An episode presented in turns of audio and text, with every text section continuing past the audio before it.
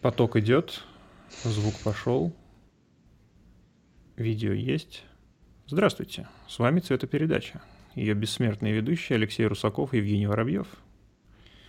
Сегодня мы решили продолжить нашу любимую тему «Что же нам посмотреть из хорошего кино?».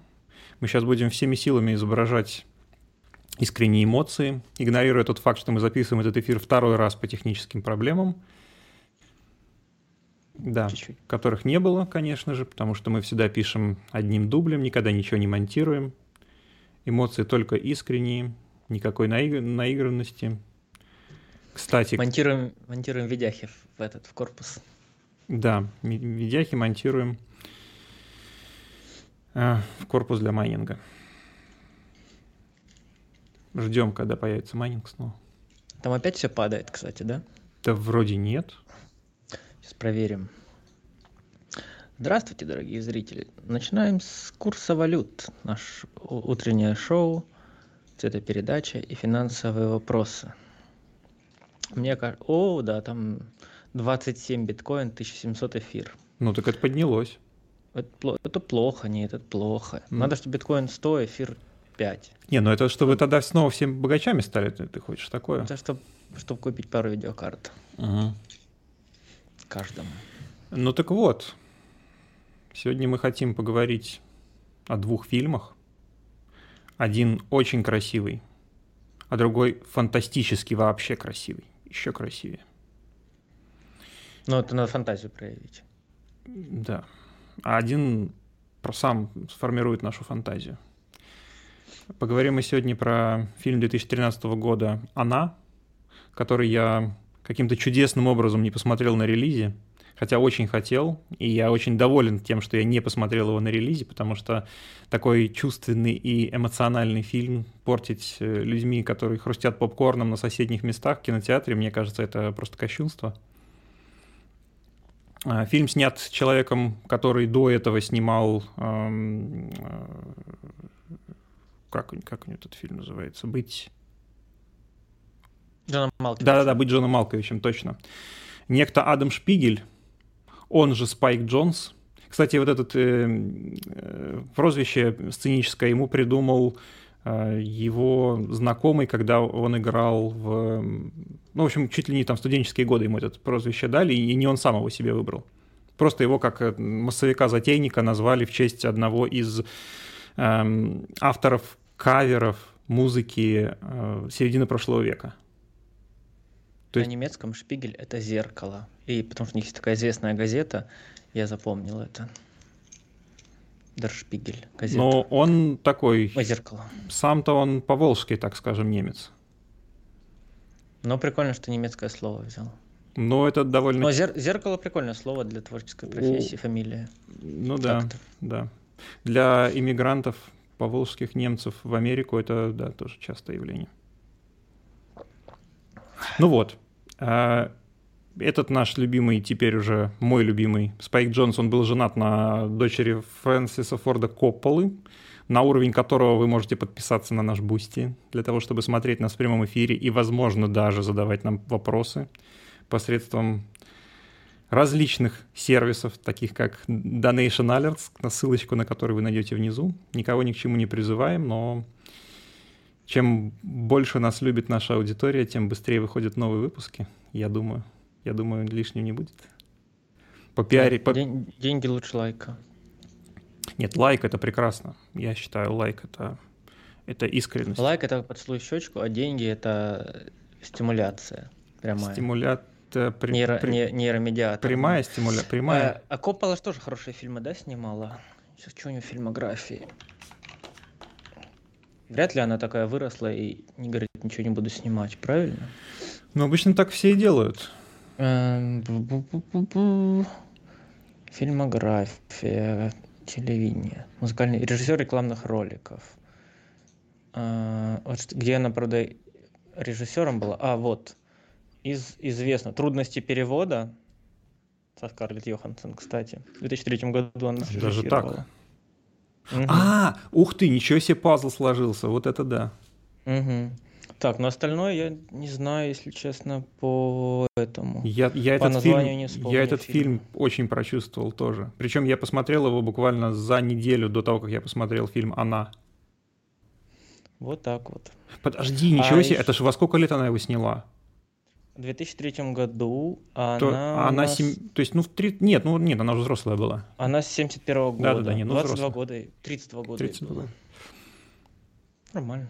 Можно уже и снимать. Да, нет, мне почему-то показалось, что она там чуть ли не в 16 лет этот фильм сняла, но нет. Ам, да, фильм для меня очаровал. Наверное, да, это самое правильное слово. Очаровал в первую очередь э, англоязычной версией, потому что главную героиню фильма озвучивает Скарлетт Йоханссон. И тут, конечно, у меня выяснилось, что у меня слабое место. Когда я слушаю ее голос, я просто стекаю в том месте, где я нахожусь. Потому что у Скарлетт Йоханссон, причем, кстати, на, в одном из интервью она говорила, что ее, она э, стесняется своего хрипотцы в голосе, при том, что она как раз и придает ей эмоциональность зачастую, это хрипотца. А, И вот одна, одна из немногих актеров озвучания англоязычных, которых я, ну, может быть, я не всех знаю, но а, а, которые вызывают у меня те же эмоции, это актриса озвучания, которая озвучивала персонажа Элизабет в игре Bioshock Infinite. Это Кортни Дрейпер. Вот я тоже рекомендую послушать на YouTube ее актерскую работу. Очень приятный голос. А я, кстати, смотрел на русском этот фильм. Мгм. И вот как ты описывал голос Скарлетт Йохан, так мне на русском так, так же он и показался. Может быть, они очень хорошо попали, и там похожий голос хрипотца. А ты не запомнил, Или какая кажется. студия озвучивала? И Я не, не мог запомнить то, что я не знаю этого. И не знал, и не смотрел. Вот. Ну, вот на кинопоиске просто не было Вот это минус. Мы сейчас ни, ничего не пропагандируем, но когда ты смотришь на онлайн-платформе, там никогда не написано актер озвучания, нужно куда-то идти рыться. А когда ты смотришь из файла, который ты получил, естественно, лицензионным способом, то ты с правым кликом выбираешь, и там всегда написано, и ты чаще всего откладываешь у себя в подкорке, Мгм. кто там озвучивал. Вот, фильм с Хокином Фениксом в главной роли. Э, Второстепенные роли там тоже не менее звездные, там вплоть до Оливии Уайлд и Криса Пратта в эпизодических моментах. Да, Прат прям, прям такой Прат-Прат, но уместно. Да, при том, что он играет такого как бывшего футбольного фаната или там футбольного тренера, который работает в Мгм. офисе, но тем не менее он там к месту и ну, как создает объем миру. Дублировали роли Татьяна Шитова, похоже. Так она вторая по списку, я думаю, это она дублировала. Ну, надо послушать будет. Интересно. Ну, вообще там много людей. 10 актеров дубляжа работало. Но это хорошо. Да, это всегда чем, чем больше, тем лучше. Ну, мне, я смотрел, как бы, я обычно на английском смотрю фильмы, я смотрел на русском, меня вообще не цепляло, знаешь, там что не так. А, ну, тут хороший дубляж в плане, что, по-моему, там оригинальных голосов не было даже. Сейчас я быстро нажму смотреть фильм и скажу тебе, даже были там оригинальные голоса. Нет, не было. Мгм. То есть И, это полный дубляж. Да. И что мне запомнилось еще в фильме, так как не было старых голосов, да, и там очень хороший ambient звук, Мгм. наш фоновый такой. Вот мне он запомнился как уместный, можно так сказать. Мгм. Типа там или музыкальный инструментальный ambient звук, или окру- окружений. Прям хорошо работает. Мгм. Э, Ну вот, давай чуть-чуть немножечко обмусолим наше возможное технологическое будущее, которое представлено в этом фильме. Э, Один, а- опять же, из фильмов, э, который представляет себе тех- высокотехнологичное будущее как что-то позитивное, потому что фильм э, не просто получился, но он изначально создавался для того, чтобы показать возможное развитие технологий так, как которое приносит только пользу. То есть фильм, в котором нет больных людей, в котором все трудоустроены. Ну, это вот напрямую не показывается, но как бы фоном все время Мгм. это замечаешь, что там все хорошо выглядят, у всех все в целом хорошо. Но при этом а, как бы основной идеей, которую закладывалась режиссером, было показать, что у человека все равно остается одиночество. И которое, вот вопрос, как бы, как заполнить одиночество внутри человека, он решается на протяжении всех двух часов экранного времени. Э, Очень мне понравилась эта интерпретация, без духоты. Причем они буквально вот за опять же, вот это сейчас мы попытаемся с чистыми эмоциями продублировать наше обсуждение, которое мы уже один раз проговорили, про развитие компьютеров, потому что фильм вышел в 2013 году, и там уже было а, как бы ультимативное развитие голосовых помощников показано. Mm-hmm. А тогда еще вот эта Siri вышла, эпловская, но она была, ну, то есть она уже на простейший вопрос, она отвечала очень односложно. Ну и мне кажется, они в нашей реальной жизни они до сих пор практически не юзабельны на том уровне, на котором они там юзабельны. Потому что у нас ты не можешь все еще с ним построить прям полноценный диалог голосом. Во-первых, потому что он не все слова понимает, во-вторых, потому что он не понимает контекст, да, там какие-то интонации. Соответственно, у нас голосовой помощник, ну, я, по крайней мере, это использую, это э, таймеры, наверное, э, очень редко фонарик включить и музыку определить. Все, вот это, наверное, вот, вот фонарь, таймер это мое самое частое, типа несколько раз в неделю я использую. А в остальном, мне кажется, бессмысленно пока. И там они как раз, наверное, уместно работают в том плане, что там это уже искусственный интеллект, который как человек тебя понимает, да, то есть там они этот шаг уже показали, сделали, что там понимание голоса на таком уровне, что это удобно делать. Но здесь остается вопрос, что они все-таки я считаю это неудобным инпутом, это как бы они заглядывают в будущее, что так будет, но вопросы privacy, когда ты просто вслух говоришь, что тебе надо, и они э, он там в лифте говорит, да, с помощником своим без стеснения, mm-hmm. хотя все лифте молчат, да, в тишине. Да, это мне стрёмно. кажется, это, это странновато, ну, я бы не смог там Хотя, наверное, есть же люди, которые даже сообщениями обмениваются голосовыми с, там, с близкими своими, идут по улице. Да, хорошо, я куплю, как твои дела? Раз там стоят, слушают, ты слышишь, как они там таксисты также делают, ты слышишь, что им отвечают. Там. Мне нравится... Ну, то есть это, наверное... Мне нравится, как это называют. Это называют держать телефон по-купечески. Ну, знаешь, как будто ты чай с блюдечка пьешь и дуешь на него. Угу.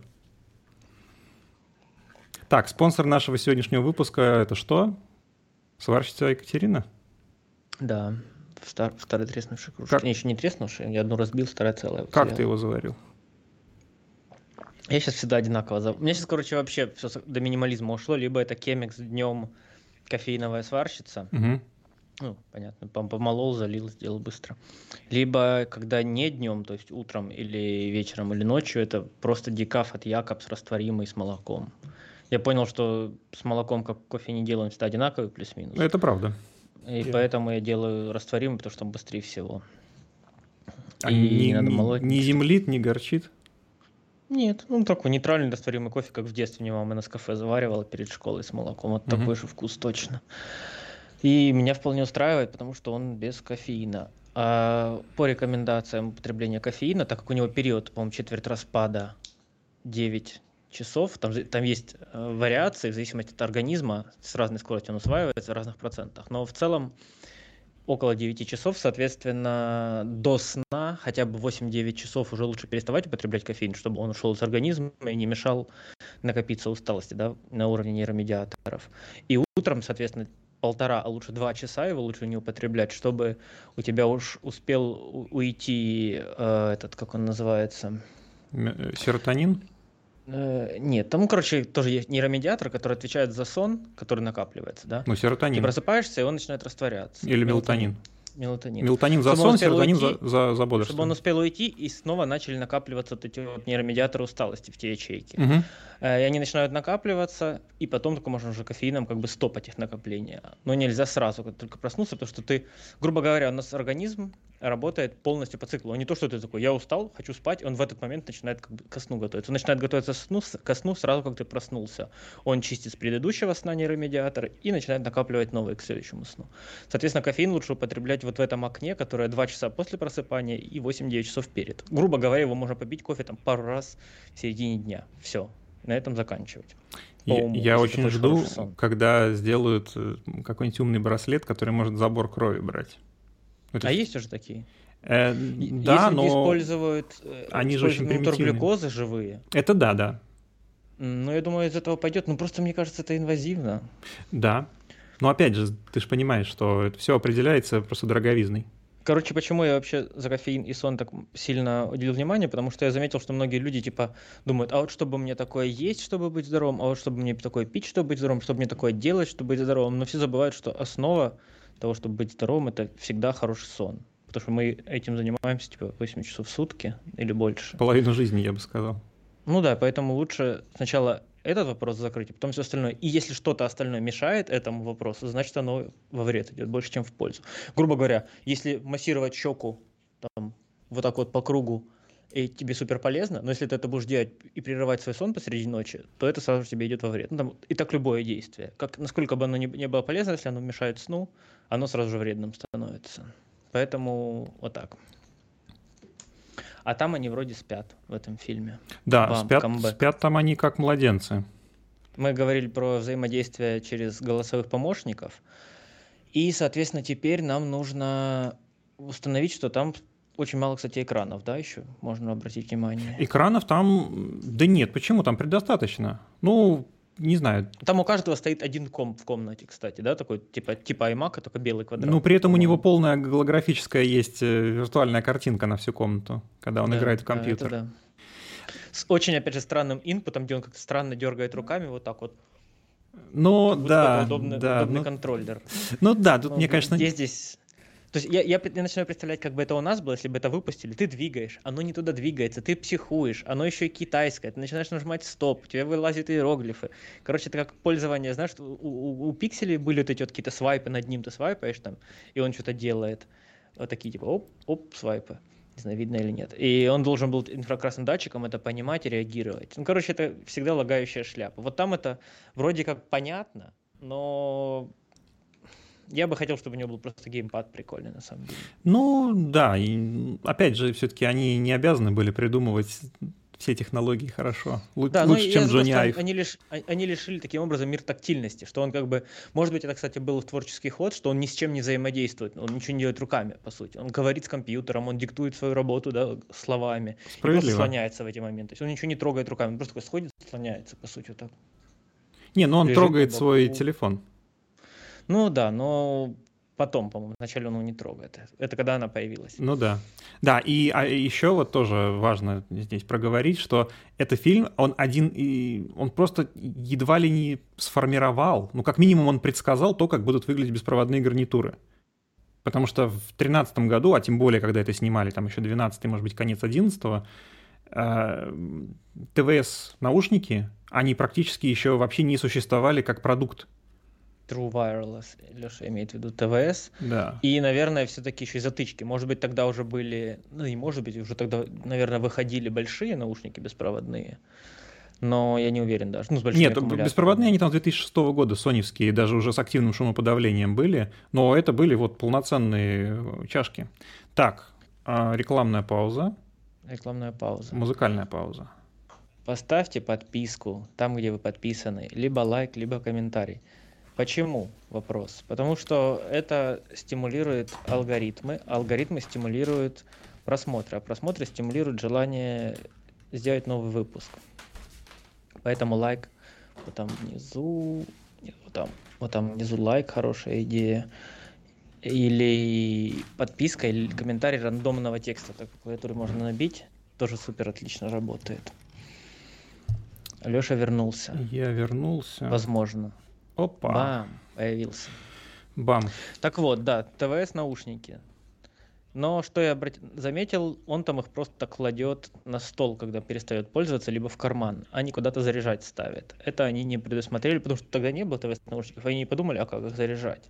Они предположили, что оно уже все заряжено, либо решили это просто упустить. Ну да, и ощущение, что вес у него очень маленький, то есть фактически они брали в аналог беруши, а не реальные наушники, у которых там по 7 mm-hmm. драйверов, которые просто тяжелее, чем монета будут по весу. Да, но в целом, конечно, когда он их засунул, я даже не подумал, воу, типа, э, это что-то из будущего, потому что мы точно так же им пользуемся. То вставляет один в ухо, то два вставляет в ухо, никак ничего не нажимает, чтобы он начал работать. Он просто вставил и сразу да. Да, да. Причем, как мы сейчас. Мне кажется, что если в 2013 году это бы мы смотрели, то это бы произвело некоторое впечатление. Да, мы такие, о, будущее. Сейчас да, да, да. Да, нормально. Революция. Но мне кажется, да, они не столько технологиями пытались показать будущее, сколько тем, как, как люди себя ощущают. Э, да. То есть а, вот то, что они там просто, он может в лифте спокойно там что-то надиктовывать, что там они какие-то более свободные в этом плане. Ну да, и свободные и от страхов, что у них украдут личные данные, потому что у меня до самого конца фильма было ощущение, что основная развязка будет с, э, иметь связь не с персонажами, а с самой корпорацией, которая выпустила эти компьютеры, потому что она в какой-то момент выскочила и сказала, ага, у нас есть ваши личные данные. Как, кстати говоря, было в «Бегущем по лезвию 2049», когда у него это была виртуальная подружка, и в какой-то момент ему намекнули, что, ну да, мы знаем, что у вас виртуальная подружка, и у вас не очень хорошие отношения. Mm-hmm. То есть э, я был в полной уверенности, что там будет какая-то корреляция. Его заставят писать сценарии для сериалов или для чего-то, да? На ферме. Ну, нет, мне казалось, что э, в тот момент, то есть я думаю, что мы опустимся до того уровня, когда мы начнем сейчас сильно спойлерить. Поэтому, если вы не смотрели фильм, то пожалуйста, остановите этот подкаст, идите его посмотрите, он точно того стоит. И вот с этим дисклеймером можем дальше вместе его обсуждать. Я был в полной уверенности, что на момент, когда э, главная героиня пропадает, и почему-то у нее а, она на экране начинает писать, что э, операционная система недоступна. Когда обычно mm-hmm. это пишут, когда проблема с жестким диском. Ну, не с жестким диском, с файловой системой то есть mm-hmm. она удалена как бы с устройства. И я был в полной уверенности, mm-hmm. что это какой-то э, вирус, который распространился, и потом, значит, будет развязка того, что эта система несовершенна, и там с самого начала было известно что-нибудь, что там эти данные своровали, и куда-то туда пойдет э, сюжет. Mm-hmm. А оказалось нет, оказалось, что это все было запланированное устаревание, так сказать. Mm-hmm. А немножко абстрагируясь от технической части, по поводу того, как описаны отношения в фильме, опять же, я сейчас постараюсь сделать это максимально естественно, как будто я те же самые слова не произносил буквально еще 18 часов назад. А, очень понравилось, как сформулированы стадии отношений. Э, шариковая ручка «Пилот». Я однажды своего знакомого, который был фанатом группы «Пилот», которую я, кстати, не очень понимаю, потому что у них там три хорошие песни, не знаю, что это. А, ну, это типа короля и шута. Но, mm-hmm. но только король и шут лучше. Потому что у них все песни хорошие. Ставьте лайк. Я его спросил, э, какие у тебя... Нет, не, не я его спросил, а его кто-то спросил, а какие у тебя еще есть атрибуты группы пилот, потому что у него там нашивка, футболка, там еще что-то. Он говорит, шариковая ручка. И профессия, еще мог добавить. Да. Вот, э, мне очень тронуло, как описаны стадии отношений, потому что они не за... никакие стадии отношений, описанные в фильме, э, не сбиваются какими-то жизненными событиями.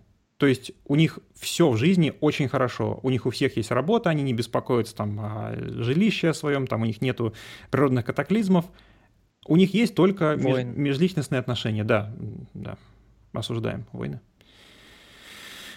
И там нет никакой повестки. Вот тоже мне, мне показалось странным, что казалось бы, что там... А что ты подразумеваешь под повесткой? Ну, сейчас мы э, заранее осуждаем то, что нужно осуждать. А повестки, ну, имеется в виду каких-то нетрадиционных э, отношений, каких-то там...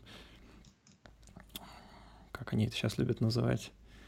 Ну, кстати, там довольно органично, там же... То, что у... раньше называли гендерной дисфорией. У, у его подруги там же женская операционная система, тоже не отношения с ними, и там это никак не, ну... А, кстати, да, слушай, да, я не прав. Действительно да, есть. Я не обратил внимания, там, там это просто было органично, нормально, ты такой, ну, окей. Да. Ты это... вообще даже, даже не обращаешь на это, это внимания, вот пока ты сейчас не сказал, я даже не вспомнил. Вот, кстати, да. Но там не было очень много темнокожих, поэтому ты прав, не было повестки. Вот тут да, тут не отнимешь. Но мне кажется, наверное, это не важно, на самом деле, как, Именно. какого кожи люди, но оно бы на фильм никак не повлияло, да. Я надеюсь. Нет, оно не бы повлияло, такого... если бы это было там не к месту. Не, мне кажется, да, если бы это сейчас сняли, сейчас бы начали совать специально, и он бы такой еще с ней, а вот у меня есть цвет кожи, она такая, как это иметь цвет кожи? Он такой, тебя бьют и режут, и, и она, она плачет, знаешь. Типа, Черт, это было бы очень минут, плохо. 10-минутный кринж-эпизод, да, был бы. Это, знаешь, как в э, трилогии «Хоббит». Там есть один момент с чернокожими актерами во втором фильме, там, где этот, э, губернатор города на озере, он что-то рассказывает, и там склейка, как показывают э, толпу, и там в толпе все белые стоят, а потом в очередной склейке там стоят э, три чернокожих актера и так кивают ему. И потом снова переключаются на губернатора. Ну, видимо, Питера Джексона задушили там окончательно в тот момент. Добавляй. Он такой, ладно. Да. Ну, знаешь, так с пистолетом у виска. Угу. А, да, и нет повестки, и еще один момент, который тоже мне очень понравился, что а, мораль фильма не сводится к тому, что отношения — это тяжелый труд. Наоборот, там все сводится к тому, что если не пошло, то оно и не пойдет.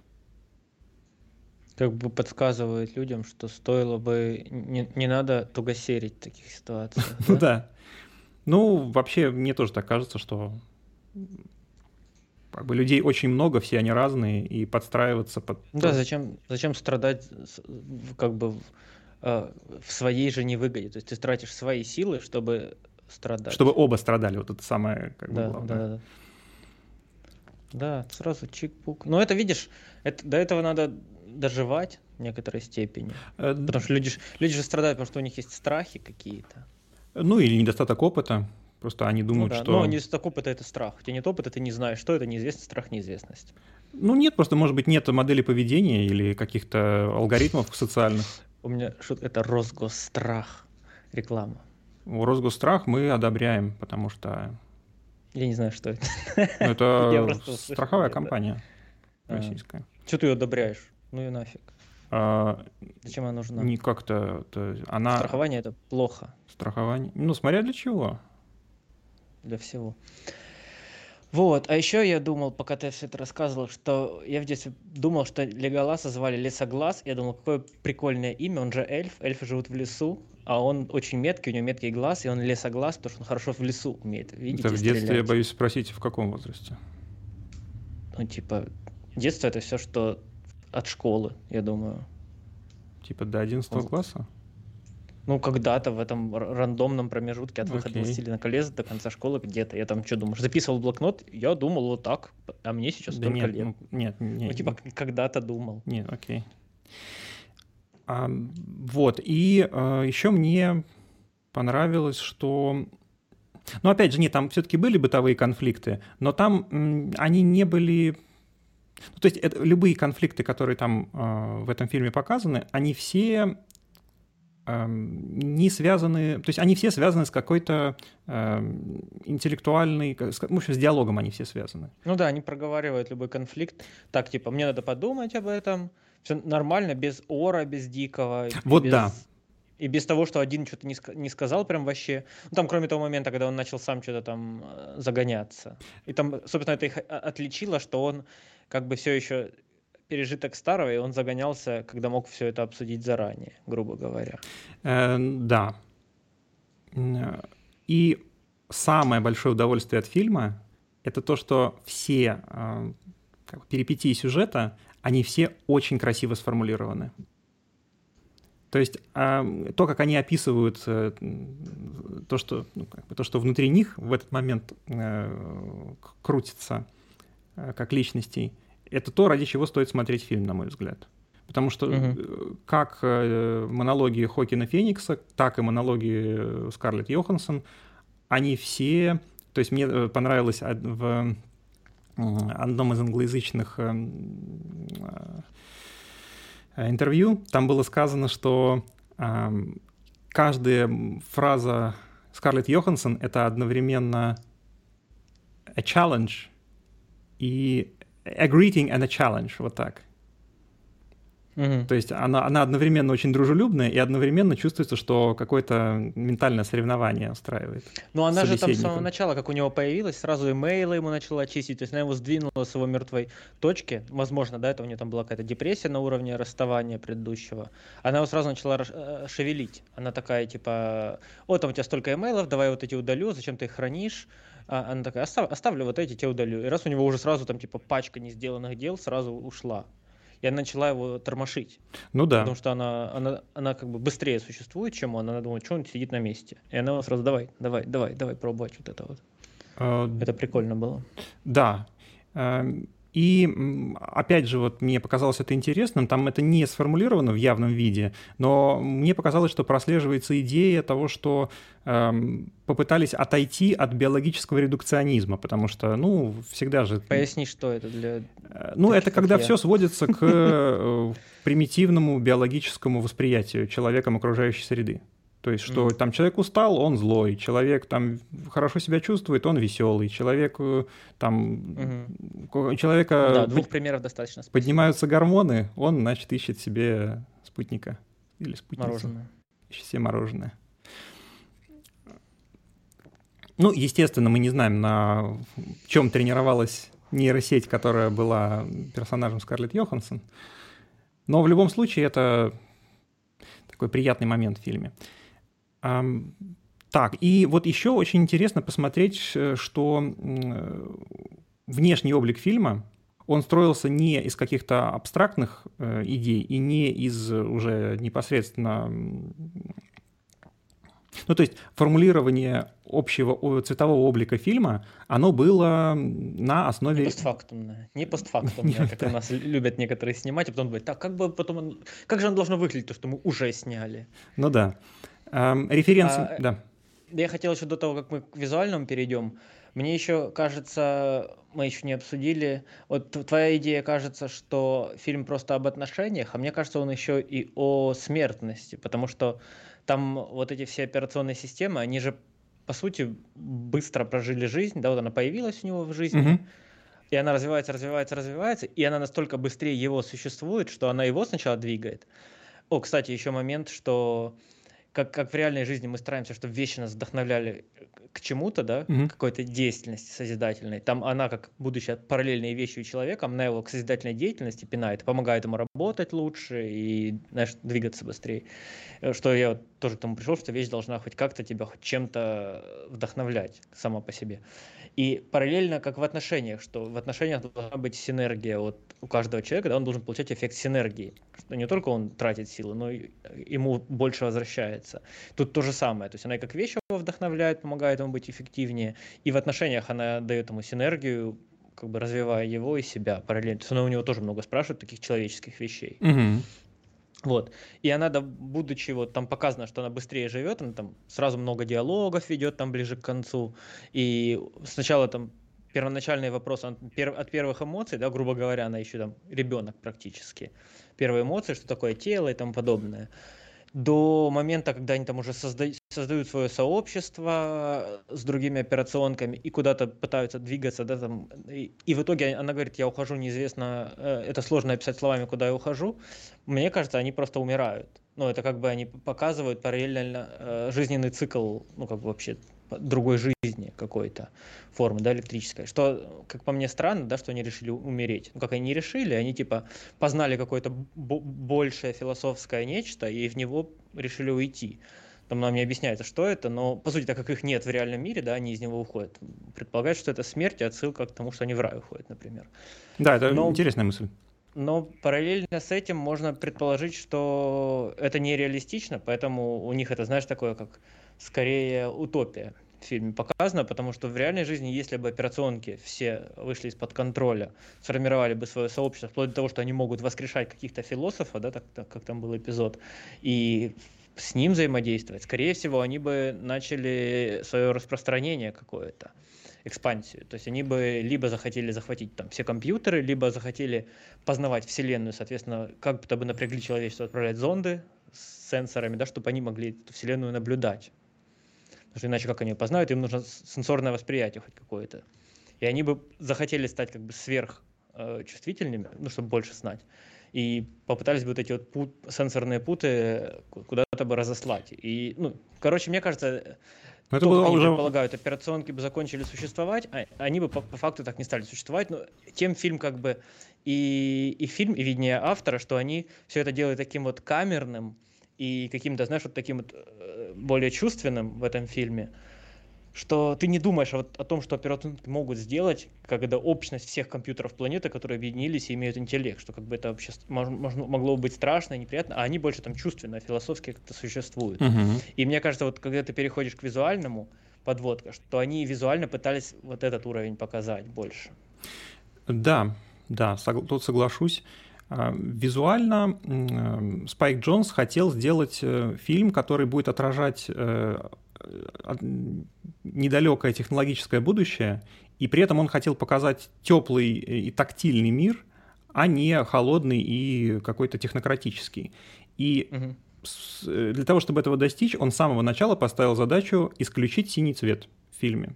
И я это сейчас вот продемонстрирую на нескольких сценах действительно синего цвета в фильме практически нет. То есть даже а, одна из немногих сцен, в которой он есть, она не синяя, она циановая и такая, такая зеленцой. А весь фильм, он на самом деле очень теплый, и там практически во всем фильме нету ярких бликов, и там очень низкий контраст во всех сценах. И все это было взято из референсов, которые были Эм, подчеркнуты из работ фото... японского фотографа Ринка Каваучи. Э, это известная в англоязычной среде фотограф, она обладательница множества премий за свои фотоработы. Она снимает преимущественно на пленку, на среднеформатную, на Rolleiflex. Э, также она, как сама же она говорит, уделяет много внимания солнечным бликам, которые она иногда даже отдельно фотографирует. И угу. так, я не вывел. У меня почти ролифлекс. Подожди, подожди. Вот так, давай хвастайся. Вывел. У меня почти такое же, только советское. Я они даже могут так же попозировать, как она. О, да. Нет, ну ты должен... Нет, нет. Э, поверни его в другую сторону. О, да, вот так. Нет, ну, знаешь, как будто ты вытряхиваешь и смотришь мне. Красиво, красиво. Короче, мне нравится. Я думаю, мы Это для платных подписчиков Бусти потом можем показать э, какие-нибудь фоточки твоего фотоаппарата. Да. Но мне для этого нужна... У кого есть катушка, ребята? У кого есть катушка? Пришлите мне по почте катушку для него. У меня есть пленка одна, но у меня нет катушки. Соответственно, чтобы начать процесс фоткания, нужна вот сюда катушечка вторая. Она вот сюда вкладывается куда-то. Еще не знаю куда-то. А вот сюда, вниз. Вниз и сюда. И у меня ее нет. А пленка есть старая Свема. Черно-белая. Nice. Вот. Поэтому катушечку хочу. А, так, я минуточку. Мы, это, мы не показывали это, потому что я перевернул на Ринка Каваучи. Сейчас, ну-ка. А, да. Сейчас. Давай. Давай, давай быстро. показывай еще раз. Кстати, обратите внимание, как э, при включении э, этого синего цвета один из постеров абсолютно синий, но это в игре он компьютерный. Вот. Почти как у нее Rolleiflex, только а, только любитель, вот только любительский. Только любитель. Советская, советский пластиковый ролифлекс. У него так вот можно смотреть. Кто никогда не видел, как выглядит шахтный среднеформатный, да, шахтный фотик. И даже, по-моему, где-то тут... У него 85, да? Не фотку. Um, сейчас, погоди, я забыл. А вот так он взводится, и так сразу же где-то тут фоткает. Вот это. Да, и фоткает. Nice. У него 4,5-75. Ну, это, наверное, 75, а так он среднеформатный, это на 2 делить, да, надо, по-моему? Нет, там Нет? чуть меньше. Это, это не, не в аналог. А еще у него такая маленькая лупка тут спрятана. Я не знаю, видно ли зрителям будет. Как ее показать? Никак. Ну, видно, видно. Короче, она да, блестит. она позволяет посмотреть. Мне нравится такое. Местами железная, прикольная техника. Будем фоткать, будем клацать. Так, возвращаемся вот. к Ринко Каваучи. Вот. Э, у нее довольно низкоконтрастные снимки чаще всего. И она сама, кстати, акцентирует, что ей больше нравится процесс проявки, нежели чем процесс самой съемки. Угу. О, я, я, я аналогию вчера приводил, когда мы записали уже этот подкаст, он вышел только для тех, кто был онлайн и подписался, э, что это аналогия, когда вот человек фотографирует и печатает снимки, это как человек готовит еду и потом ее ест. Потому что когда ты фотографируешь, ты же не видишь снимка на пленке. Поэтому, я думаю, ей нравится еще и печатать их, что она их просто видит потом в итоге. Потому что не всем нравится скакать по улице. Она сказала, что когда она видит проявление картинки, погружая его в раствор, то это вот то максимальное удовольствие, которое она получает от всего процесса. Поэтому она бы она как можно скорее хочет вернуться в свою фотокомнату mm-hmm. после фотографии. Ну, как когда ты готовишь, ты хочешь как можно скорее съесть готовое блюдо, правильно? Ну да. Просто ты можешь пробовать по пути, а там ты не попробуешь, только в видоискателе смотришь. Короче, интересно. Мне, мне кажется, это правильно, потому что, ну, фоткать, это знаешь, как adventure скорее. скорее. Ты просто куда-то отправляешься, что-то делаешь, делаешь, ищешь. А уже смотреть фотки, это ты уже как бы получаешь возврат вот этот дофаминовый, когда ты такой, о, вот что получилось. Ну, я, я думаю, она прям поймала. А как ты думаешь, вот верни ее лучше, угу. вообще получить низкоконтрастную картинку? Тем просто, просто пересветить, типа, или блики, или контровой должен быть ну, яркий? Ну, а ты имеешь в виду на пленку или на Ну, цифру? вот на ее примерах, например, да, вот она вот стоит пленочная. А, ну, это должна быть либо такая пленка подобрана, либо это нужно снимать с бликом, но бликом именно типа вуаль, а не ghost. Я не знаю, как в русской номенклатуре она называется. Ну, в английской разделяют, когда у тебя просто засветка идет полного кадра, когда у тебя источник света не попадает в кадр, но при этом mm-hmm. он светит на линзу сбоку. Mm-hmm. Либо когда у тебя непосредственно источник виден в кадре, и у тебя появляется несколько кружочков в кадре, он называется ghost. Mm-hmm. Понял. Ну, а, а на посте она, например, печатая, проявляя, может как-то повлиять на это? Да, там передержать, например? Э, да, тоже это возможно. Это как, как это называется процесс? Я забыл. Ну, пушпул ты имеешь в виду? Да, да, да, да, вот. Да, пушпул. Я плохо помню, ты классно шаришь терминологии. Дополняешь меня. Вот, да, они взяли ее. Почему? Потому что она известная, и у нее классные работы. Э, да, и, собственно, ее альбом, ее фотографии принесли на препродакшн, и на него ориентировались, когда делали какие-то нам зарисовки по сценам. А сам фильм снят на объективы в сценах, где были э, сняты солнечные блики, использовался объектив с снятым э, просветлением. Объектив Кук был, по-моему, зум-объектив. А для крупных э, кадров использовались фиксы цей с э, большой диафрагмой, то есть для того, чтобы максимально размыть фон. И самый один из главных челленджей фильма э, это была съемка диалога, в котором виден только один из разговаривающих. То есть фактически все диалоги, они, это были крупные планы Хокина Феникса под разными углами, потому что как бы Скарлетт Йоханссон, она невидимый собеседник, и нужно показывать только эмоции, ну, все происходящее нужно было иллюстрировать только эмоциями одного человека. Угу. И вот во время этого, во время съемок э, это было ну, как бы главным, главной сложностью при съемках, как по тому, как говорил сам режиссер. Так, и вот. И, да, еще да. я сразу же смотрю параллельно, ему еще приходилось, когда он ее слушает, отыгрывать, что он именно слушает человека в этот момент. Я думаю, они как-то, она где-то говорила ему, чтобы он реагировал, потому что он там, он слушает и глазами там как-то двигает. Да, вот и, и у него тоже челленджинг роль была, все это отыграть, когда ты с человеком говоришь, он хорошо играет эти моменты. Угу. И, и много очень статичных еще кадров, где камера стоит, а он в, ней, в нем разговаривает. Тоже прикольно. В помещениях особенно. А, а... на ходу тоже нормально, да. А вот и еще один, вот, собственно, уже когда мы сейчас перейдем к э, просмотру картинок из фильма, один из самых интересных моментов э, создания визуального образа фильма это то, что у нас очень часто говорят, что вот, значит, какой-то там, есть даже англоязычная статья, называется «If it's purple, it's going to die». И там, в общем, не близкая мне идея о том, что культурно большинство цветов, они как-то обусловлены. Угу. Что мне очень не нравится, потому что практически любой цвет ты можешь контекстуально обосновать совершенно по-другому, чем это якобы принято в какой-то из культур. Ну да, в гейминге фиолетовый это типа демоны, токсичность, ядовитое и так далее, да, например. Если ты в игры играешь, ты знаешь, что фиолетовое это что-то ядовитое, ну, демоническое. Чаще всего это колор-коды, которые были в ранних играх Blizzard, и потом их везде все скопировали. Но да, это не да, значит, да. что человек, который не играл в эту игру, он его сразу поймет. Да, ну Или... потому что это культурно обусловлено не во всех слоях, грубо говоря. Абсолютно. Поэтому нельзя это сказать, что так всегда. Вот о чем я. Вот, а контекстуально и если создать этот контекст в рамках конкретного повествования, это совершенно другой э, уровень э, как бы творческой работы формируется mm-hmm. на этой основе. И э, у главного героя, то есть весь фильм, он подчеркивает, все сцены фильма, они подчеркиваются цветом одежды, который носит в конкретной сцене Хокин Феникс. У него есть mm-hmm. пять э, видов одежды. Так, сейчас, минуточку. Вот так мы делаем. Опа. Вот так мы делаем. Сейчас я Даже попробую сделать. Мне нравятся, конечно, цвета прям такие, не сильно насыщенные. Вот. За счет невысокого контраста насыщенность не торчит, но кадры сочные. Мне нравится. Визуально фильм, конечно, красивый. Да, причем фильм о, практически все сцены малоконтрастные, при этом внутренний контраст сцен очень хороший. А ты говорил про объективы, а в плане железа там что было? Э, цифра или пленка? Они, да, там была цифра, это была Ари, снимал эм, Хойта Ван Хойтема, Э, они почему-то вот это каждый раз мне очень нравится, что они рискнули снимать на цифру.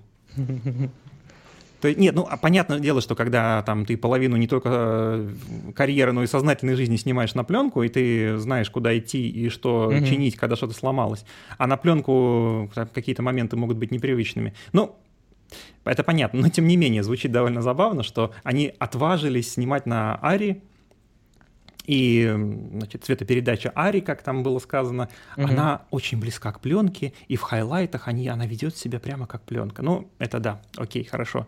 Ну, мне кажется, Немцев эти, можно порекламировать. Э, эти россказни, конечно, они... Ну, если вы, вам надо, чтобы она вела себя как пленка, они бы сняли на пленку. Я не думаю, что они прям стремились за пленкой, иначе тогда у них, они бы, ну, изернили и так далее. Мне кажется, они хотели более клинически чистую картинку создать. Ну, если они шли за этими рефами, да, средний формат как бы не знаменит своей зернистостью особо. Ну, Зачем да. бы они брали рефами такую чистую клиническую картинку с невысоким контрастом, а потом стремились погнаться за пленкой? Ну да.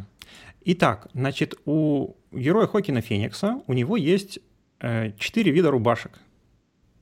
Это красная, розовая, синяя и белая. Кстати, все еле-еле насыщенные. Еще у него красная куртка, я видел, была под... Э, да, под они меняются. То есть там у него красная бывает не обязательно рубашка, там футболка угу. бывает, бывает куртка. Эм, и они меняются. То есть бывает даже в нескольких сценах, вот он идет, идет, значит, в синий, а потом бам, и она у него становится... Идет, э, идет в красный, а потом бам, она становится белая. И бывает так, что он меняет. То есть вот у него есть в некоторых сценах его друзья показаны, и в некоторых сценах у него красное, у его друзей они там были блеклые, и наоборот. И это все как бы по сюжету увязывается с тем, когда он испытывает какие-то чувства, у него она розовая, когда он испытывает бурные эмоции, у него она красная, когда он mm грустный, у него она голубая, и когда он как бы безэмоциональный теряет все, она у него становится белая. Опять же, мне показалось, что не во всех сценах это бьется, ну, либо там какие-то спорные моменты, но э, тем не менее. Эм, да, и эм, апогей всей истории — это когда он в желтой футболке, в рубашке, это когда он чувствует, что испытывает, что не испытывает эмоции, но видит, как э, другие люди испытывают эмоции, общаясь с ним. Угу. Отстраненность. Это, да, да, да, это отстраненность такая.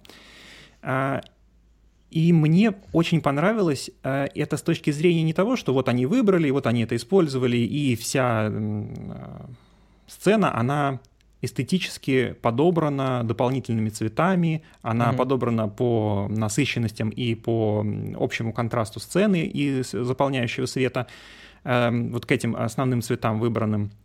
А мне больше нравится то, что здесь формируется контекст. То есть это могли быть любые цвета, но поскольку нам постепенно раскрывается персонаж эмоционально, и постепенно он, связываясь с этими цветами, испытывает какие-то эмоции, у нас формируется к концу фильма контекст, и когда мы видим уже в последних сценах, что он, когда он там очистился, у него становится белая одежда, или когда он на пике своих эмоций по отношению к его значит, виртуальной подруге, он в ярко-красное одет, и ты чувствуешь, что это не просто так, что ты какой-то момент фильма ты обращаешь на это внимание, даже если ты этим не интересовался, Я, просто не сев за фильм.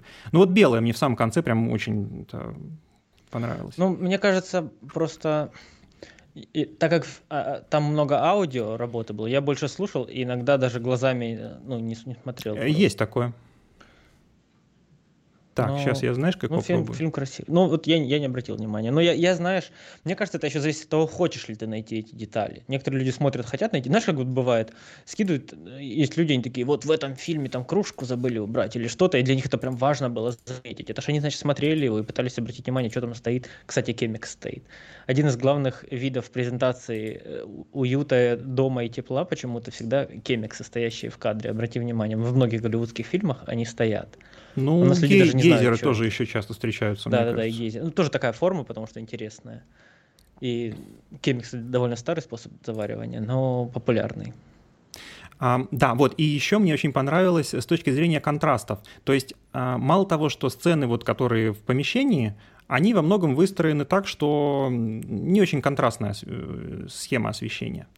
Но есть сцены, где свет просто испепеляющий. И тем не менее контраст у этой сцены все равно остается довольно низкий. То есть даже если проверить по приборам, то яркость, э, вот сейчас я попробую показать мышкой, яркость вот этой вот области, угу. она очень скромная. Угу. Ну да. И сцены, которые на улице, даже с э, светом, который бьет в лицо актеров, он тоже довольно низкого контраста.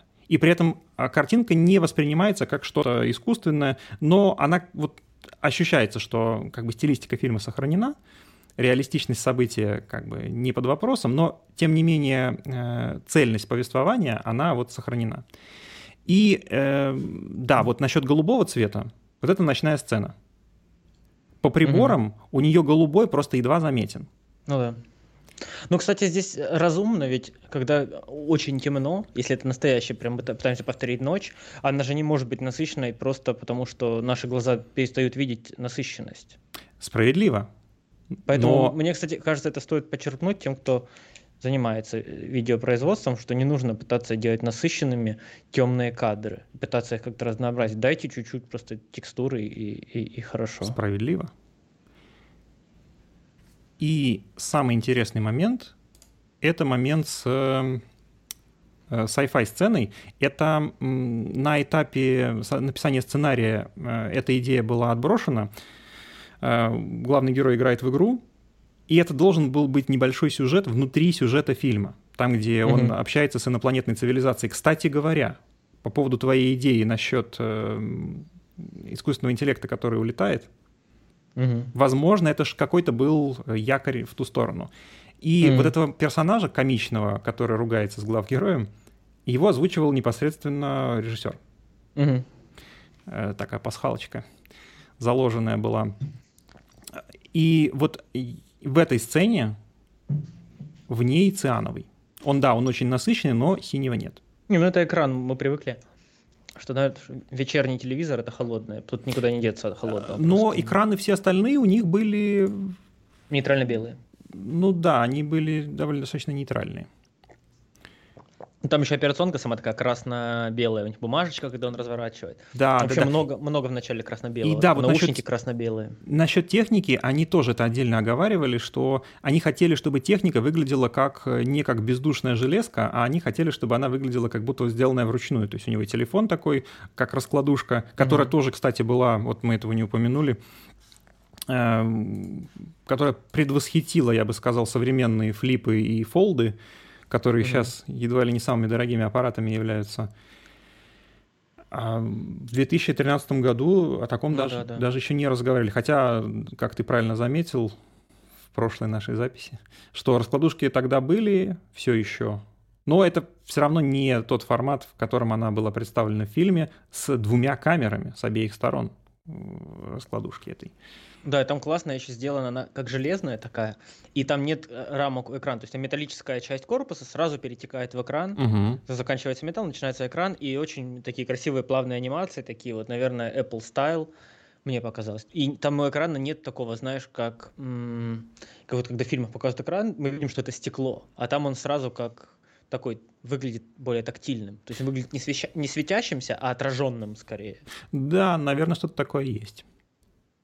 А, вот, и а, а, опять же, если немножко погрузиться в то, как снимался фильм, как, вернее, формировалась эта картинка, mm-hmm. сейчас, значит, вот, вот эта сцена, и сейчас я покажу...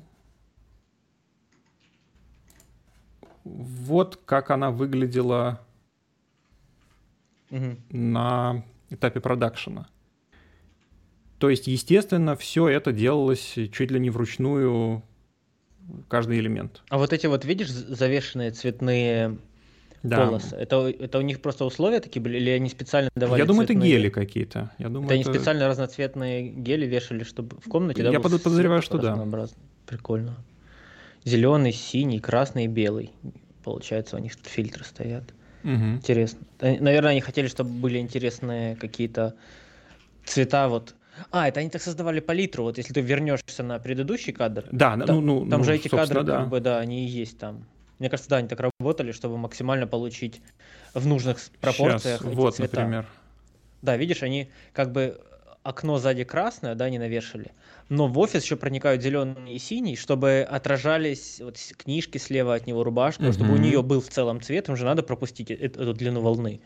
И они, они прям настолько контролировали. Опять же, вопрос о том, когда вы хотите определенный цвет в фильме, насколько много работы делается, чтобы этот цвет получить до, до нажатия кнопки записи, грубо говоря, а не когда мы уже потом в конце такие, а, ну мы хотим, чтобы наш фильм, который мы сняли просто ничего, не запариваясь, выглядел так, как люди настолько запариваясь сняли. Вот меня опять же бомбеж на уровне, когда ну всего лишь контраст поменять и сделай как в этом фильме. Ну вот настолько это более запарно у людей, чтобы такой результат получить было.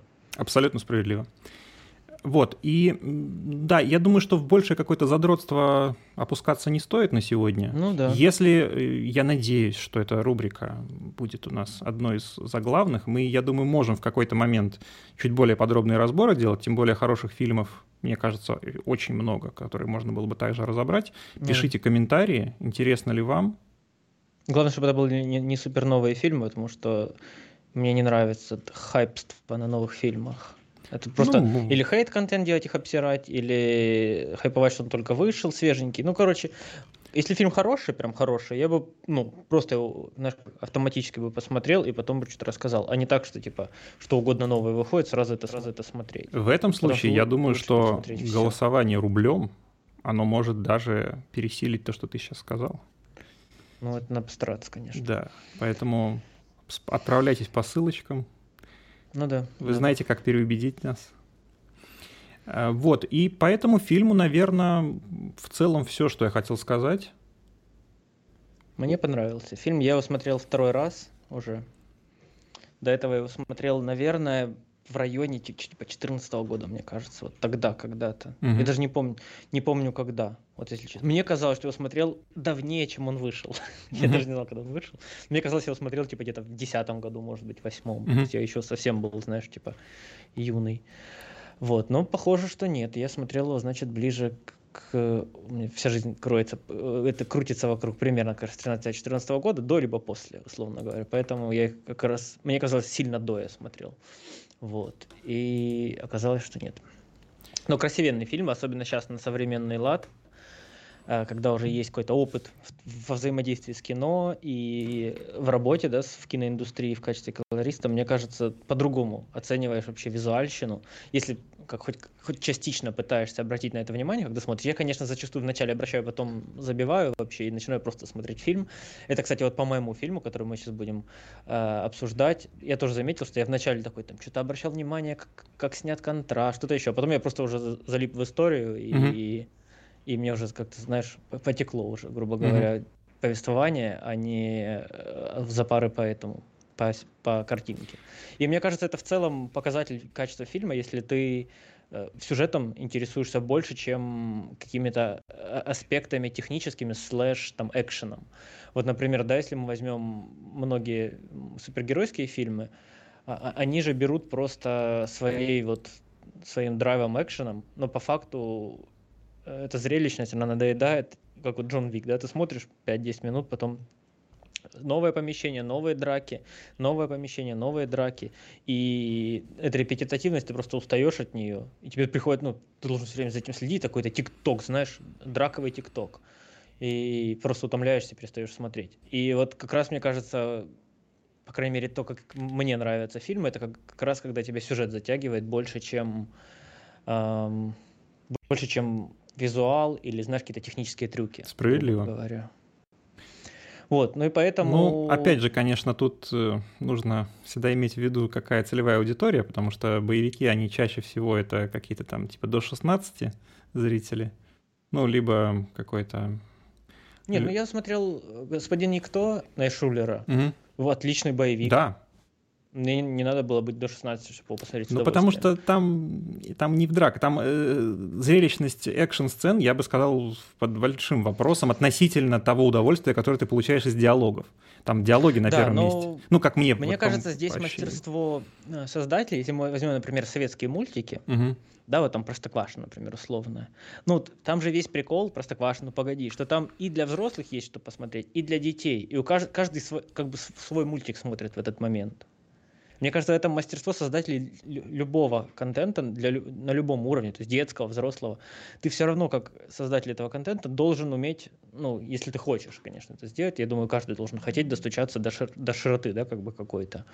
И есть вот эти два уровня. Простой уровень поверхностный, который там ха, кек, он упал, знаешь, условно говоря. И есть более сложный уровень, где там какой-то подтекст есть. Мне кажется, это вот в, любом аудиовизуальном произведении, то есть в любом видео это должно быть, если это творческое какое-то, знаешь, несколько, хоть какое-то творческое проявление. Ну, Я боюсь, он, что... Он должно быть одновременно нечитаемое вообще, знаешь, там сидишь только, когда у тебя этот, какой педастр какой-то перед тобой стоит, и ты во фраке, и ты смотришь фильм во фраке. Знаешь, что не для таких официальных суперкритиков, которые...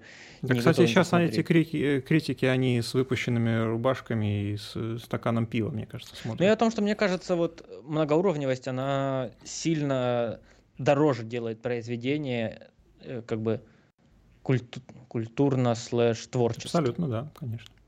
Поэтому я вот за эту многоуровневость, наверное, в некотором роде.